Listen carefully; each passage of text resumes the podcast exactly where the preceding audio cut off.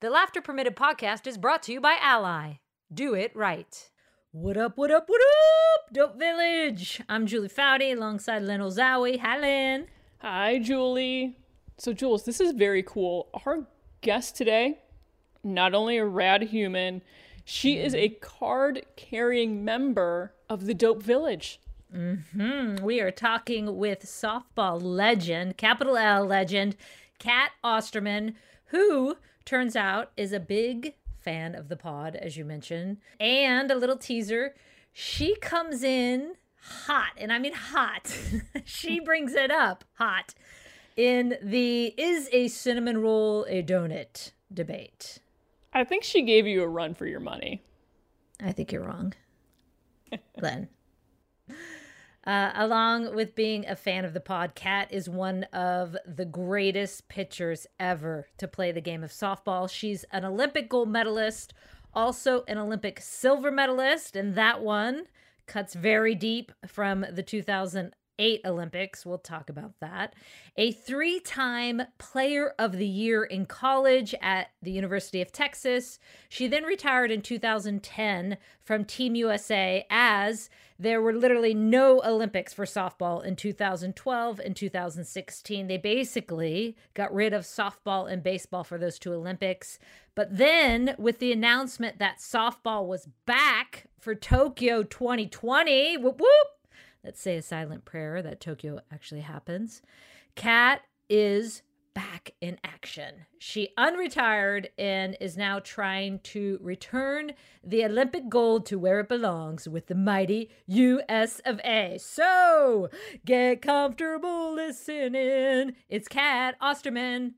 Hey there, Dope Village. Lynn and I have been involved in women's sports our entire lives, and truly, We've never been more excited for what's to come in this women's sports space. And one big reason Ally. Ally has made a commitment to an equal media investment in women's and men's sports. And that means more money going to women's sports and more visibility for what these incredible athletes are accomplishing. Ally is on a mission to change the game for women's sports. So, here at Laughter Permitted, we're going to keep telling the stories of trailblazing women. And every time you listen in, you are part of that change. To learn more about Ally, go to ally.com. Hey there, Dope Village. As y'all know, Ally has backed Laughter Permitted since day one of our podcast as our financial ally. And honestly, Lynn, I might just tattoo Ally on my forehead.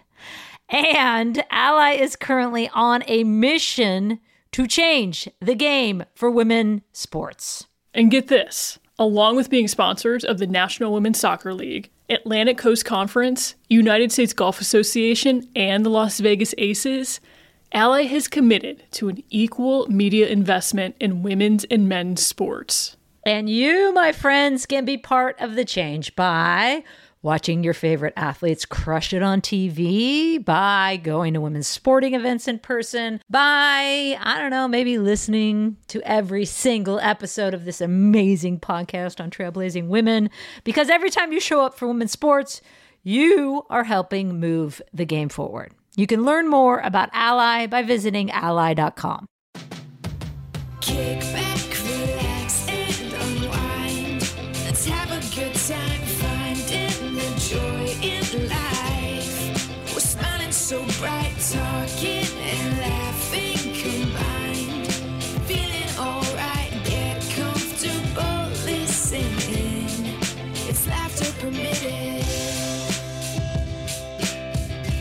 go. Hey, Cat. Hi. What up, sister? How are you? Hi. Thanks for doing this. Thank you. I'm so excited. I actually feel really excited that we're talking with you. I feel I think uh, having you as as a proud member of the Dope Village is really yeah. awesome. I love it. Um, me and my my aunt is a huge. Uh, she coached high school basketball for a long time, but played um, collegiately herself, and she listens to you guys and Sarah Spain and Rebecca, like everyone's podcast. Aww. So she's always. I think she told she when you guys asked at one point, who should we have on? She's always like plugging my name places. so as soon as you emailed, I was like, guess what podcast I get to go on? she was like, no way. And I was like, yeah. So yeah, you have followers in our family, but I think uh. I've listened to every episode. All right, Cat, you know the drill. Set yep. the scene, sister. All right. I am at home in New Braunfels, Texas. I am in um, my husband and I's office, which also doubles as um, you can see behind me, our, our my trophy room, so to speak. So my jerseys and some of my accolades are up in our in our room. But um, at home right now on a break from training with the uh, 2021 Olympic team. And Swaggy uh, wanted to say hi. She's saying hi. Hi, Swaggy. Um, but yeah, on a break at home right now um, from training with the uh, Olympic team, and you know, in the middle of our journey for cross our fingers, July of 2021. Right, cross our fingers. We're gonna talk about that, sister, for sure. um, but before we talk about anything, I need to get to the most pressing issue in my deep dive of research mm-hmm. of you. I came to the understanding that you were a soccer player first before a softball player. So how did we lose you? I am I not happy about this. Um I actually yeah, it's crazy. If you had asked people when I was, you know, 8, 9, 10, 11, soccer was my thing. Um I lost interest because I was the athlete like I, I tell people I don't know if it's because I was slow running or I was actually good at keeper, but they would do the whole okay, you'll play keeper first half, and then we'll let you go play another position, and then the game would be like one nothing or two nothing, and they'd be like, oh, it's too close, we need you to stay in goal. But when my team got to be pretty good and the ball's constantly on the other end of the field, you get really bored. And so I finally looked at my parents and was like, I'm tired of standing in the goal and not doing anything. Um, and so yeah eventually lost out to, to pitching where i had to be in in the action every single play. But yep soccer was my first competitive sport. It was great. Well soccer's loss was softball's gain. Mm. and in doing my own deep dive into into cat osterman i found some commonalities actually between you and julie. And oh, yeah. one of the interesting crossovers is that you each started playing on the senior national teams for the United States at a pretty young age. How old were you, Cat, when you started? Um, so my first tryout was in 2001. I was 18, and I was three days, three to four days after graduating high school. And Jules, how old were you when you when you got the call up, if you will? 16. So very yeah. similar. Yeah. Still in high school. Sometimes yeah. I say to Julie, "Do you realize how unique that experience was to have that as part of your growing up. So I was wondering what is that like? It does seem like it would be a huge life education. It is. Um, I don't think at the time I knew how unique it was just because softball was still fairly young in our development of all of our athletes into our national program. Um, and I knew a couple years prior that ha- there had been a junior national team, but at the time I was young, real young and not really fully into my talent yet to where I would have been capable of making that team but then when I got on the main national team and you hear everyone else share their stories about, oh yeah, on the junior team in this year or on the junior team in that year, and I'm just like, oh, I I think I skipped a step that I didn't know most people go through. Right. I I knew in the process that I was going to be growing up in on that team, and thankfully we had veterans who took me under their wing and truly helped me. Um, Lori Harrigan was one of those. I think the second she saw me with wide eyes and kind of any type of overwhelmed, it was like, okay, I'm going to keep this kid under my wing and make sure she knows the ropes. And so um, she was very instrumental in me being able to grow up in that program and um, continue to be able to play for so long, um, wearing the red, white, and blue. You you you don't realize, to Lynn's point, you don't realize that you're around these amazing, badass, rad women who uh, create a culture and chemistry and a bond that is abnormal. It's not right. it's not like you get in the real world. And then when you get into the real world, you're like, "Wait, why can't I have what I had there? That was really cool. I want that." Yeah, you don't realize that, you know, it's the experience they bring plus personalities and it's like, yeah, well, you get this tight-knit group that you do everything with for such a long time. You travel with, you do experiences, the ups, the downs of just not only your sport but life being on the road and I mean, I remember tours where, you know, you guys probably similar. You're on a bus and it's like, oh, for us, here's a soccer field. We're going to go run some shuttles, get back on the bus and continue the drive to the hotel. And some of those memories are some of our favorites. Some are some of the most torturous memories, but mine were more like, hey, there's a donut shop. Let's stop stop there and I used to be sponsored by Dunkin' Donuts, so they gave me a stack of a book of coupons. So literally, as we'd see a Dunkin' Donuts, everyone would start pounding. I'd keep them in my boot bag. Everyone would start pounding on the window for the bus driver to stop. Dunkin' Donuts, and we go in with all our little coupons. Pass out your coupons. That's awesome. And then the owner would get so irked because he had to like turn in the coupons for credit. Yeah. Uh, so, how long now have you been on the national team? So I was on it from 01 through 10, so first 10 years, and then um, left the national team to help our professional league grow um, after 2010. Um, retired from the sport altogether in 2015, and then unretired um, in 2018 to make the 19 and 20 and now 21 national teams. So this is going on year 13 wearing um, the USA jersey. So as part of that journey, there's another there's another commonality. This is the other one that really stood out to me, just in in knowing Julie and some of the some of the things that still are like a pebble in her shoe that just won't go away. one of them is this country called Norway. Ugh, Viking bitches. Right, and it's based on the fact that Julie won an Olympic gold medal, and like you, you won your first your first Olympics, won gold and then in the next Olympics, each of you won silver. And for Julie, that meant a loss to the Viking bitches. Biatches. And no matter what, all these years later, you still seem really pissed off about no, it. No, I'm fine. I'm totally fine with it. I just wonder why does a silver medal in a team sport sting so much? I don't know if you had that experience, Cat. Yeah. So I almost wonder if this could be a therapy session in a way. Talk this through. It might be. Um, I think it stings so much because as much as everyone wants to be like, oh, you won a silver medal, like you don't win the silver medal. The way the medal rounds are set up, you lose the gold to then receive a silver. And so it stings because you're that close to coming home with your ultimate prize it's hard to accept that you were that close and it and it and it slipped away. Um, and then you have to come home and just hope and pray that it doesn't haunt you for the rest of your life to be honest. I mean i came home swearing that everyone's gonna be like oh you were the starting pitcher that lost the gold medal for the us national team. And granted that's not the label that comes with my name whatsoever but you get so close. And I think I've heard people talk about it. In fact, another podcast was like Brene Brown had somebody and she was like, they should be so grateful they have a silver. And I'm like, you don't win the silver.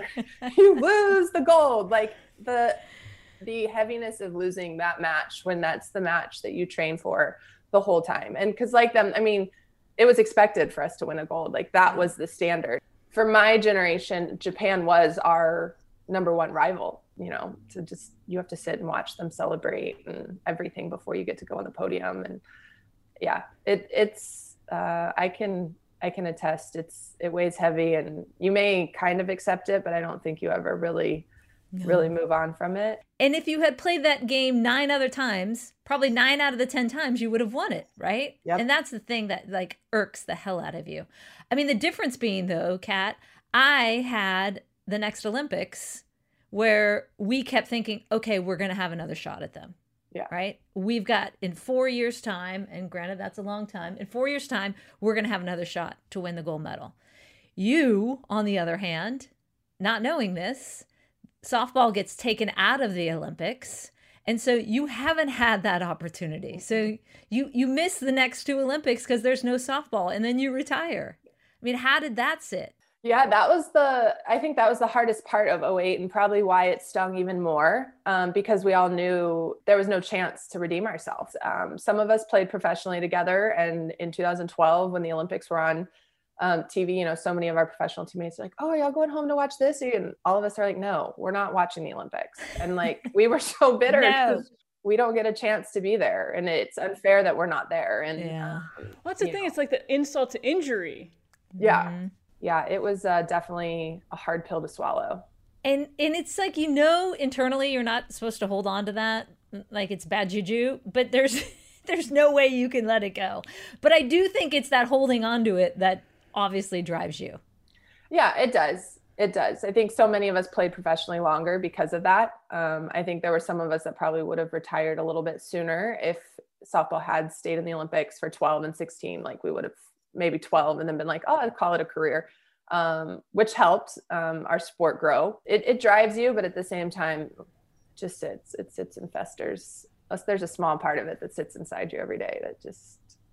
But part that's a small reason why I decided to unretire, and then obviously yeah, in 19, there it is. I knew it was coming out. Yeah, there's a there's a small part of me that you know it's that chance. Um, there's another part that it's you know if I have the talent and the ability to be able to help our country get in that gold medal match again, I felt like I needed to do it um, for myself and for others both. But I will say the first time we played Japan in a championship game, even though it was just our international cup here in the United States, um, we won, and I was just like, yes! like every win against them after that is just it, it makes you feel a little bit better. And yeah. when you say come back, so essentially what happened is that softball, it was announced would be back in the Olympics for 2020. Mm-hmm. What was your why in coming yeah. back then? So when I first found out we were back in the Olympics, I just I was retired and I said, "Oh, cool, that's great! Like another generation of athletes gets to go for a gold medal. This is awesome." Um, and then a few teammates had talked to me about, you know, hey, would you want to play again? And know, enjoying retirement. I was coaching at Texas State University. Um, I was enjoying that. And I'm like, oh, I don't want to have to give up my job in order to go play um, you know, Julie can probably attest. It's not like we go play and come home with, you know, two, three millions of dollars like men do sometimes. And um, so it's kind of, I was, life was happening. I was earning my living. Like, and then um, our national team head coach had asked me to put my name in the coaching pool. And I did because he was very adamant. And then when I wasn't selected as one of the coaches, I was like, you know what, I'm going to withdraw my name because I don't, I didn't have I was unfazed not getting selected. And I'm like, if I'm unfazed, I'm not invested in it. Mm.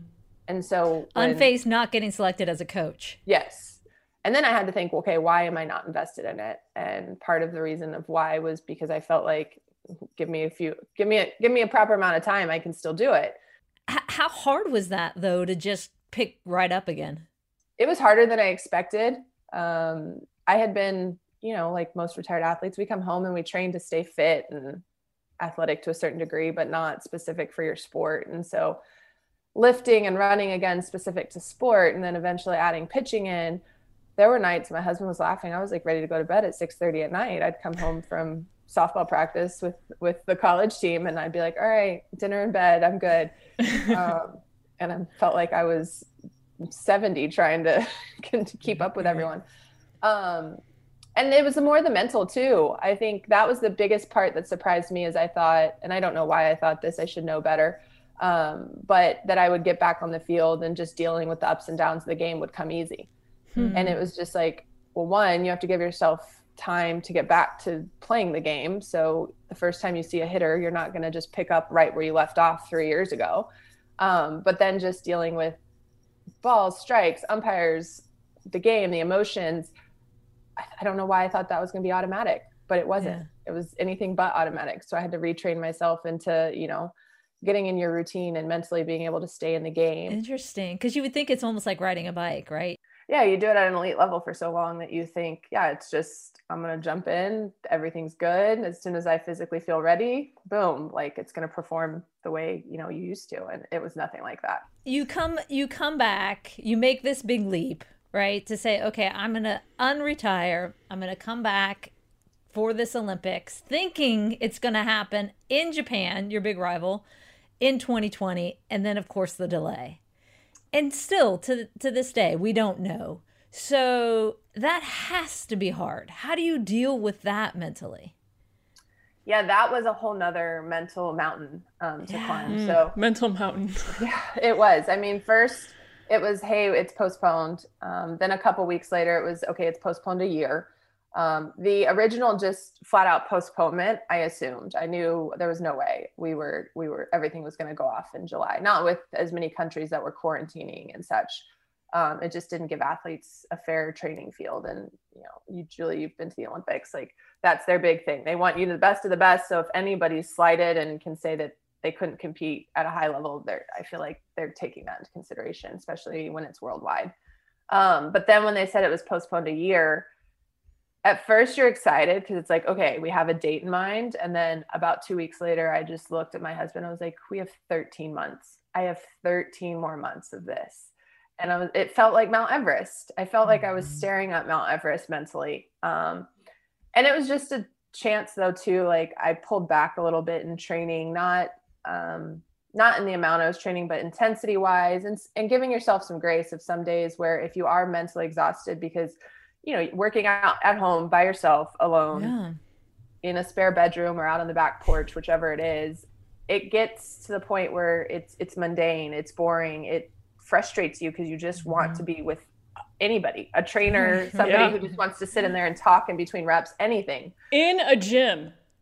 Or yeah, or in a I would like to be in a gym with my headphones on. right, just to where at least you see other people. But yeah, it became a, a mental a mental mountain that slowly but surely um, started the way up So when you're facing a mental mountain, what is your approach? Yeah, so I hate to like use the cliche control the controllables, but that's what I've really through COVID, through you know the postponement, all of it. You Mhm. have to control what you can, and so for me, I had to look at be like, okay, what do I what do I need to get in? What would I like to get in? And then after that, fill in the kind of the rest of my day. And so um, there were points where I had to look at my husband and be like, okay, tomorrow I have to get this workout in. It's probably an hour and a half long. I'm gonna go into the spare bedroom that we made into our gym. I'm gonna close the door. Like, don't come bother me. Um, I Hmm. need to get this done. And a lot of times he realized when I got the things that I needed to get done, just emotionally, I was a better person throughout the day. Um, because there were times it's like, oh, I need to get this in. And because something else would come up, whether it was him or with my stepdaughter or whatever, I would put it off and put it off. And he's like, you get on edge the farther we get into the Mhm. day and you haven't done what it is you said you needed to get done, get done. And so um, prioritizing what needed to get done. And then at the same time, finding a niche just for me, whether it's to read a book, whether it's just to go drive and listen to a podcast or whatever it is, like finding 20, 30, 45 minutes for me to do whatever it is I need to do somewhere midday. Um, but I just had to look up that mountain. And that's not something I've ever really, to be honest, had experience before. Um, I think first part of my career, I mean, well, prior to retirement, it's like you just keep playing and you just keep going on your daily life because that's what is presented to you um, every opportunity, and you know how you have to train. And then um, to not only come, come out of retirement, the first year went fine, but then obviously this hits, and it's like now I, I don't know how long I'm training by myself. I don't know how long I'm not. I mean, it was 299 days from the time we broke as a team in Seattle to the time we came back together in January for the first time as our Olympic team. Wow. And that's crazy to think about. Um, and so it was like, you know, you didn't know when you were going to see your teammates again. And we tried to do Zoom calls, but then again, you know, people want to be able to go on their day and not have to plan everything around a Tuesday midday Zoom with your team or whatever. And um, so we we did some stuff together for a little bit, and then everyone kind of went their everyday lives. But um, I just had to start really prioritizing and almost scheduling the time I needed to make sure I got the training I needed done, but then also gave myself that window to kind of let loose and go do whatever it is I need to do in order to just mentally kind of stay sane. Um, because, like I said, I hadn't I hadn't realized how anxious I get when when things do get out of my control, and Mhm. COVID and quarantine and everything um, really enhanced that. And good that you've recognized it too, and it, your husband recognized it. Like when you don't get, when you don't get this, why happens? Yeah. Oh, I think we uh. can all relate to that through this for sure. For sure. It's interesting. Yeah, it's interesting to hear even at, at the Olympic level, it's it's a similar feeling to to what all of us are have, have been experiencing through this. I appreciate you sharing how you're approaching it. Thanks. And and that you know 30 40 50 minutes of just me time is such a, a critical one i think that we're not great at that um, as women sometimes of you know allowing that to happen so good for you for for taking that time Turning the page here a little bit in the conversation, I was wondering if you'd like to nerd out a little bit on softball. Okay. uh, a stat that's super fascinating is that you hold the NCAA Division One record for strikeouts per innings, and I did some math. So that means during a game, basically two thirds of the outs came on strikeouts, which Yeah. is like nuts. But what it, what goes into dominating on the mound? Because you can obviously there's a lot of natural talent, but Uh, would you describe it as a chess match between you and the batter? Is it where you're reading the person? Take us to the mound. What is it like? I think a chess match is an appropriate um, analogy, but then at the same time, for me, it's uh, a lot of times when if you see me shake off, it's people are like, "Oh, you're so strategic," and I was like, I sometimes it's strategy, but most of the time it's just a gut feeling that this hmm. pitch mm. is what I know I can execute at this point in time. Um, especially in college at younger ages, um, I wasn't near as strategic, obviously, as you learn the game as you go professionally. But I knew what my strengths were. I knew I, how I could throw balls and make them spin and place them. Um, and so for me, I never could just rear back and chuck one, you know, 70 miles an hour and be like, "Ha, you can't see that one." Um, I really had to be deceptive and had to use my spins and my different pitches to set each other up. And so I think one, a lot of athletes hadn't seen the movement, the way I moved the ball, and so sometimes I won the match just because they were guessing. But um, I just had a very good gut reaction to when I would see a hitter swing. Okay, I know, I know your, I saw your swing path, and I know what you can and you can't hit next. Um, oh no way! And that quickly. There's a lot of times it is that quick, and wow. thankfully, um, you know, you partner up with great catchers at, at certain points in your career too, and from their perspective, you learn things when you have conversations. And my last two years of college, I had an incredible catcher who we had conversations all the time, within game, after game, before game, um, about you know our plans and what we knew certain people did or what certain teams strategies normally were. Um, you know, it doesn't take us long to figure out. I remember one game, Kansas was literally waiting till they got two strikes. I'm pretty sure their coach thought I couldn't throw three called strikes in an at bat. And huh. so after the first inning, I was like, I don't think they're swinging, Meg. And she was like, Yeah, that's weird. And I was like, Well, let's first hitter, let's see what we can do. Let's just throw two strikes. Like, don't even try to do too much. Sure enough, she took two strikes and then couldn't you know swung on the third and i'm like yeah they're waiting until they have two strikes not the best not the best um, plan in my mind but you know we would figure it out and, and adjust our pitching accordingly but for me not being an overpowering pitcher as far as speed goes because that's what most people in our game focus on like they mm-hmm. want the mm-hmm. person that throw they want the randy johnson of softball and I, that wasn't me. I was I was Greg Maddux over here, just kind of dipping and diving balls in certain places. Um, so it was kind of it was kind of like an art to just be yeah. able to to do that and set people up and then pull a pitch out that you know I've mainly maybe only thrown two or three times that game and they're like where did that come from? So. Your ability to think about which pitch to pitch at the right moment does that translate into other aspects of your life as far as that quick analysis? No. My husband will tell you nope my husband will tell like if you want a quick answer from me, it's probably not happening unless I'm really craving a certain food. Other than that, none at all. Uh, uh, that's no. interesting. You don't use that assessment skill in your other areas of life. I think I spent too too much time perfecting my craft of softball. I didn't perfect too many other things. it's all right. That's amazing. I hear you on that, sister.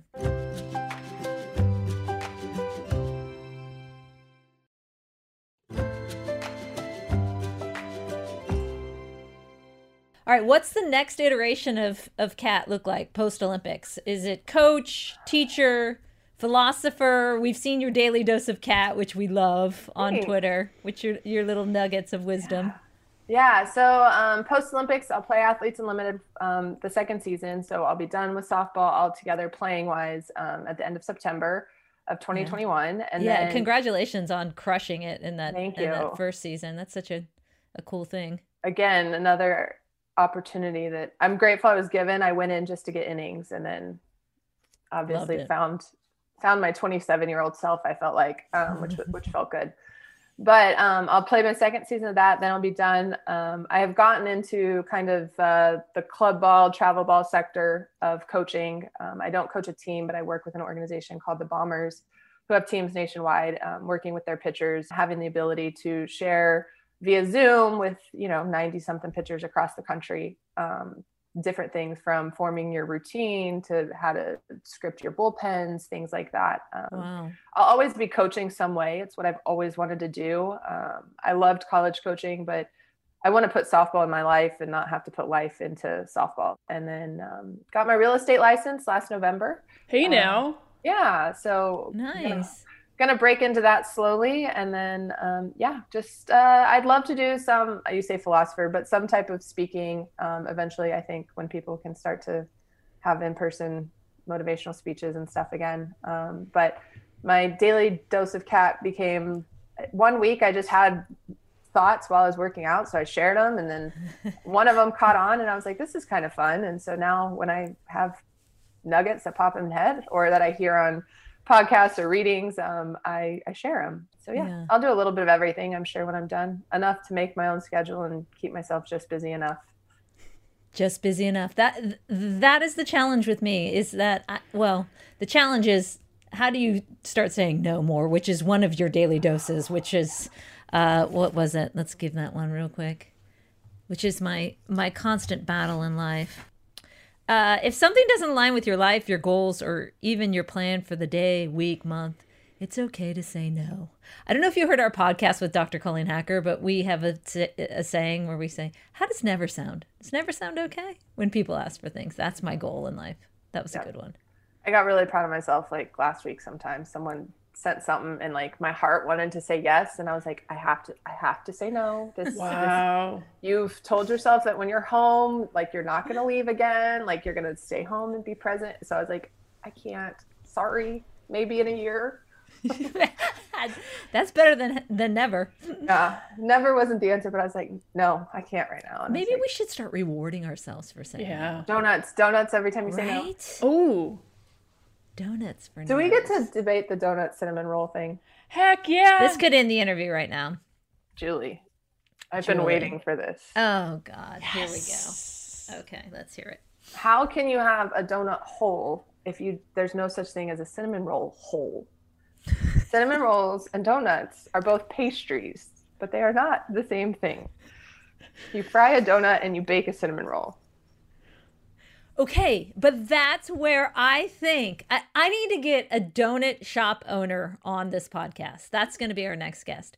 Because I do think that they sometimes fry a cinnamon roll. You think they always tray bake them? Yes, because how Who's are them? you going? Who's them? Specify Donut them. shops. Donut shops. You can't fry it with all that cinnamon on the all gooey in the inside. Do you own a donut shop, Cat? I Can don't. you? Okay, I don't. then I don't been, know if you're you ever qualified. Been to Shipley's in Texas. it's our big donut shop. Um, By the way, for the record, we should say that Cat got donuts this I morning. did. True God. member I of the did. Dope Village. So good. I do like the Dunkin' chocolate cake donut though too, but Mm. Dunkin' wasn't open this morning because it's been I iced still over. love their chocolate cruller. Oh, But no, cinnamon rolls are not donuts. oh, Cat, you cannot be my friend Julie, anymore. Yes, we can. I we thought can. I liked you. All right, I'm gonna get a donut shop owner on this. We are gonna settle this debate once and for all. You had someone that came on and, and shared your sentiment, yes, and I was like, no, this is not Oh right. no, Molly sa- No, shared Molly your sentiment, sentiment. Actually, she Yeah. says there's no way that. Which she, she actually think you said, uh, "Ma'am, have you never watched the uh, English Bake Off thingy or whatever?" I don't even know British what- baking show. Yeah, the British baking show. I was like, no. Plus, you call me ma'am. All right, But don't, but don't you don't you think if they occasionally fried cinnamon rolls and you'd occasionally bake donuts? And you don't bake donuts. Well, you probably do bake donuts at home Oh. somehow, but That's a whole other yeah, layer. no, I do think there are baked. Oh, baked donuts. Oh, wow. Oh, this All is right. getting deep. Speaking of donuts, my squeaky toy today. Hopefully, Swaggy is not in there. that Or was the Lynn dog game. toy I was looking for this morning. As we transition to the game, Julie, what is your noisemaker? Uh, it is a um, Zippy Paws donut noisemaker that Swaggy thankfully is downstairs because she would be devouring this right now. And Cat, what do you have as your I unfortunately noisemaker? couldn't find the dog toys this morning, but we have a donut one that I was going to look for. Oh, So, in, so instead, I just have my husband's work keys. And the theme of today's game is don't mess with Texas. Oh. All right. All the questions are about Texas. oh, come on! This isn't even fair. Everyone has a shot. They're multiple choice. It's got to be quick on the draw. Cat, you know the rules, right? Yes, I know the rules. Question one What is Texas commonly called? Cat. The friendship state. Not one of the choices. Oh, all right. I should Is have it waited. A, the five star state, B, the sassy state, or C, the Lone Star state? The Lone Star State. goes to Julie. Oh, This is- up there. I know, see, this is the technicalities of the game. Let's go. Question two Where is the Alamo located? Is it? San Antonio, Cat. Texas. There we go. Oh, one to I would've known one. that one. Okay. That's like 20 minutes from the house. So I knew that one. See, it's not fair. so not fair. Question three What What is the official state shell of Texas? Oh, come on. State shell? Who has Is a it shell? A, the mollusk, B, the tusk shell, or C, the lightning whelk? I'm going to guess A, the mollusk. Incorrect. Oh, I don't know. Oh, come on. Wait, say him again. I didn't know there were state shells. I didn't either. I know you learn you learn something I new wonder every what a. California state shell is. Yeah, okay. Uh, the options left are tusk shell or the lightning whelk. Yes, Julie. I don't know. I just figure if I squeeze a lot of enthusiasm, it's good karma. Uh, tusk shell. Incorrect. Oh, God! It's the lightning whelk. I can't believe you guys didn't know that. Doesn't everyone know that? that. Okay, one to one. Question four Where was the beverage Dr. Pepper invented? Oh. A. Waco. A, Waco, Yeah. Texas. Correct. I did not know that. I love Dr. Pepper. Yeah, there's a Dr. Pepper museum down there. Really? Number five. This Okay, I be- gotta wait. I gotta win this to tie it. Yeah. Okay. What is the official state mammal of Texas? Oh, shut up! this is ridiculous. Is it A, the armadillo, B, a white-tailed deer, or C, a roadrunner? Oh, I, you I gotta to, get in there early. I got in. You I guys, in you have to decide who, I who got, got in. in first. I got in first. Me. A. Okay. Armadillo. Correct. okay, run off, run off. What's your question? Tie break. Two to two. Two to two. the person who gets the closest wins. We're not doing prices right rules on this question. So the question is how many rushing yards did Dallas Cowboys running back Emmitt Smith have in his career? You each get a guess. Closest wins the game. I want to Google it. I know. I, Take a stab. All right, all right, all right. I'm like, hands up. We're not, I'm not cheating. You go first. I'm going. Uh, let's say if he rushed uh, thousand yards a season, he, I don't know how many seasons he played. Say he played eight, eight thousand, eight thousand, eight thousand yards. Okay. That is your guess. Cat, what have you got? That's good because that's where I was thinking somewhere in there. Mm-hmm. Um, I'm gonna go eight thousand seven hundred twenty-four. I made that up. Hands have been here the whole time. I didn't. I thought she Google was gonna say anything. I'm gonna go eight thousand and one. nope. Seven hundred and twenty-four. The correct answer is 18,355. I win. Cat Osterman takes the game. We were so far Oh my gosh, we were only ten thousand off, Cat. Well, that's what I was like. Part of me wanted to say ten thousand, and I was like, "Is that crazy?" I'm not a huge football fan, even though I grew up here in Texas. Um, my Wow. parents are from Illinois, so we're basketball fans. And I wanted to say ten thousand, but I was like, "That sounds crazy." right? You're way off.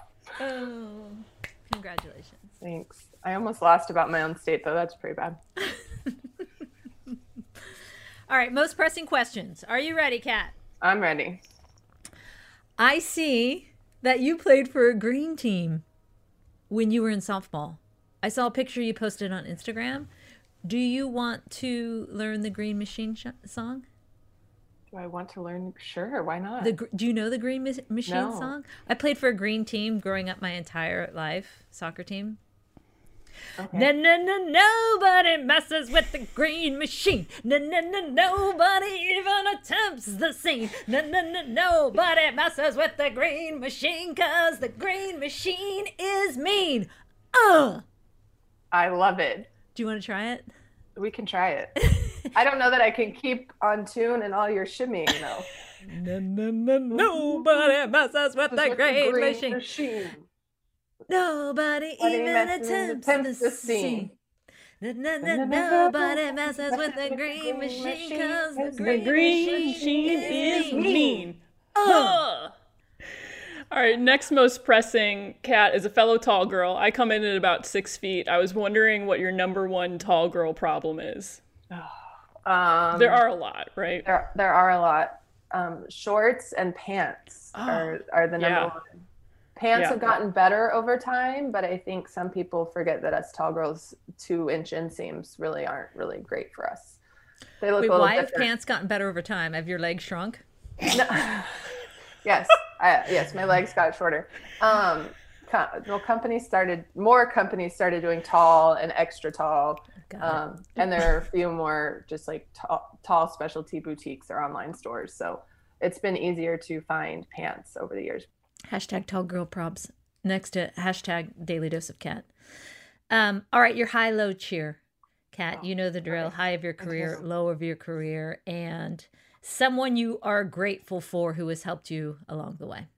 Um, so high of my career is going to be the obvious. Um, winning the gold medal in 2004 um, was the high, not only because it's the pinnacle for our sport and most sports in general, but um, being able to do it at such a young age, um, being 21 and being able to soak in the experience, learn from it, and honestly take that back to two more years of college um, was pretty incredible. Um, and I think that kind of springboarded my confidence in myself to be able to have a longer career than probably what I thought yeah. was possible.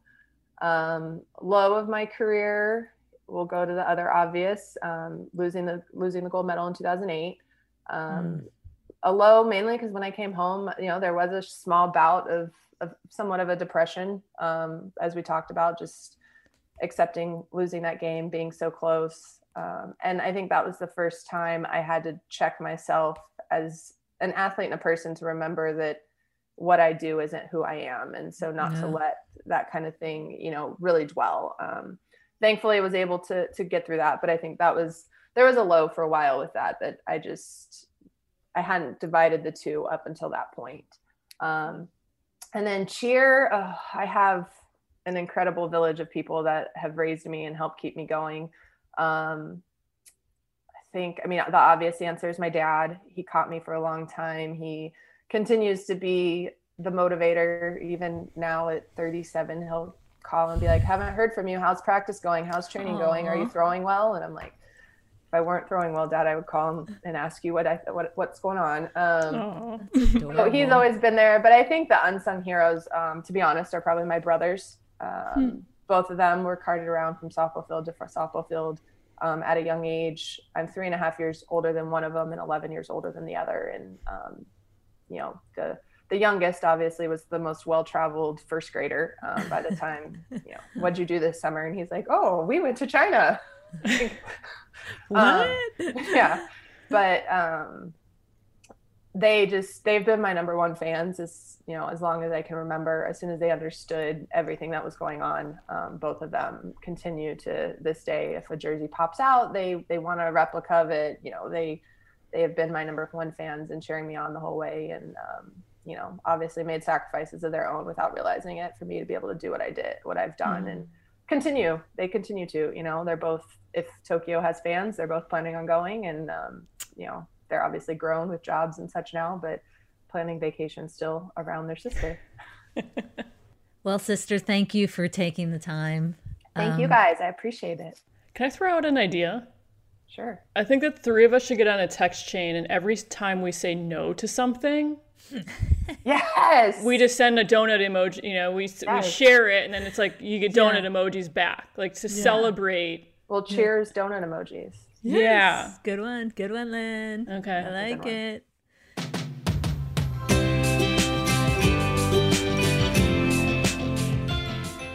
So, rule of thumb when Lynn has a good idea, we go with it. we did indeed start that. Hey! Donut cheers! I said no text thread. How has it been going for you? Not well. oh. I actually did say to you the other day, oh, I forgot to send you and Cat yeah. a donut emoji because mm-hmm. I did said no to something and I'm so proud of myself. You did said no? I did say no. I did say no. Um, I'm too damn nice, Lynn. I'm just too damn nice. Mm. Well, keep at it. It really takes me getting to like a I am gonna lose my mind. And then I start going, no, how does never sound? No, how does never sound? No. I do think we need to dig into this with Colleen when we have her back on. Does she know she's coming back on? Did she okay with that? Who cares, really? She's coming back on. okay, takeaways, Lynn. I found it interesting when Cat said that when she decided to come out of retirement, that it took her some time to get back into softball shape. And I took that as a great lesson for all of us that when maybe we've stepped away from something to give ourselves grace that it's okay that it's going to be hard in the beginning and take some time. Yeah. Like my pickleball. It takes a little time. Okay, my takeaway. I loved when she said, um, I want to put softball into my life, not put life into softball. Yeah, that was great. Um, my other takeaway is I'm getting a damn donut shop owner on this podcast to settle this debate once and for all. So if anyone has any donut shop owner friends, let us know. I would say I think we need an impartial pastry authority of some sort. It's not Molly Seidel. What about getting someone like Martha Stewart? I really feel like she would know. sure. Martha, Martha, do you want to become part of the Dope Village, Martha? If anyone knows Martha Stewart. Yeah, you know what? You got to you got to put your dreams out there. You got to say it out loud. And we it would be a simple ask that she would not feel like she would need to say no to. And you know what she'd say to me? "Ma'am, have you never watched the British Bake Off?" Molly's now a legend in this debate. Yeah. Okay, questions permitted, Lynn. What you got? This question comes from Elizabeth White. She is a soccer player at Case Western Reserve University. Nice. Elizabeth, Hi, Elizabeth. would like to know the last time you laughed, not including on the pod.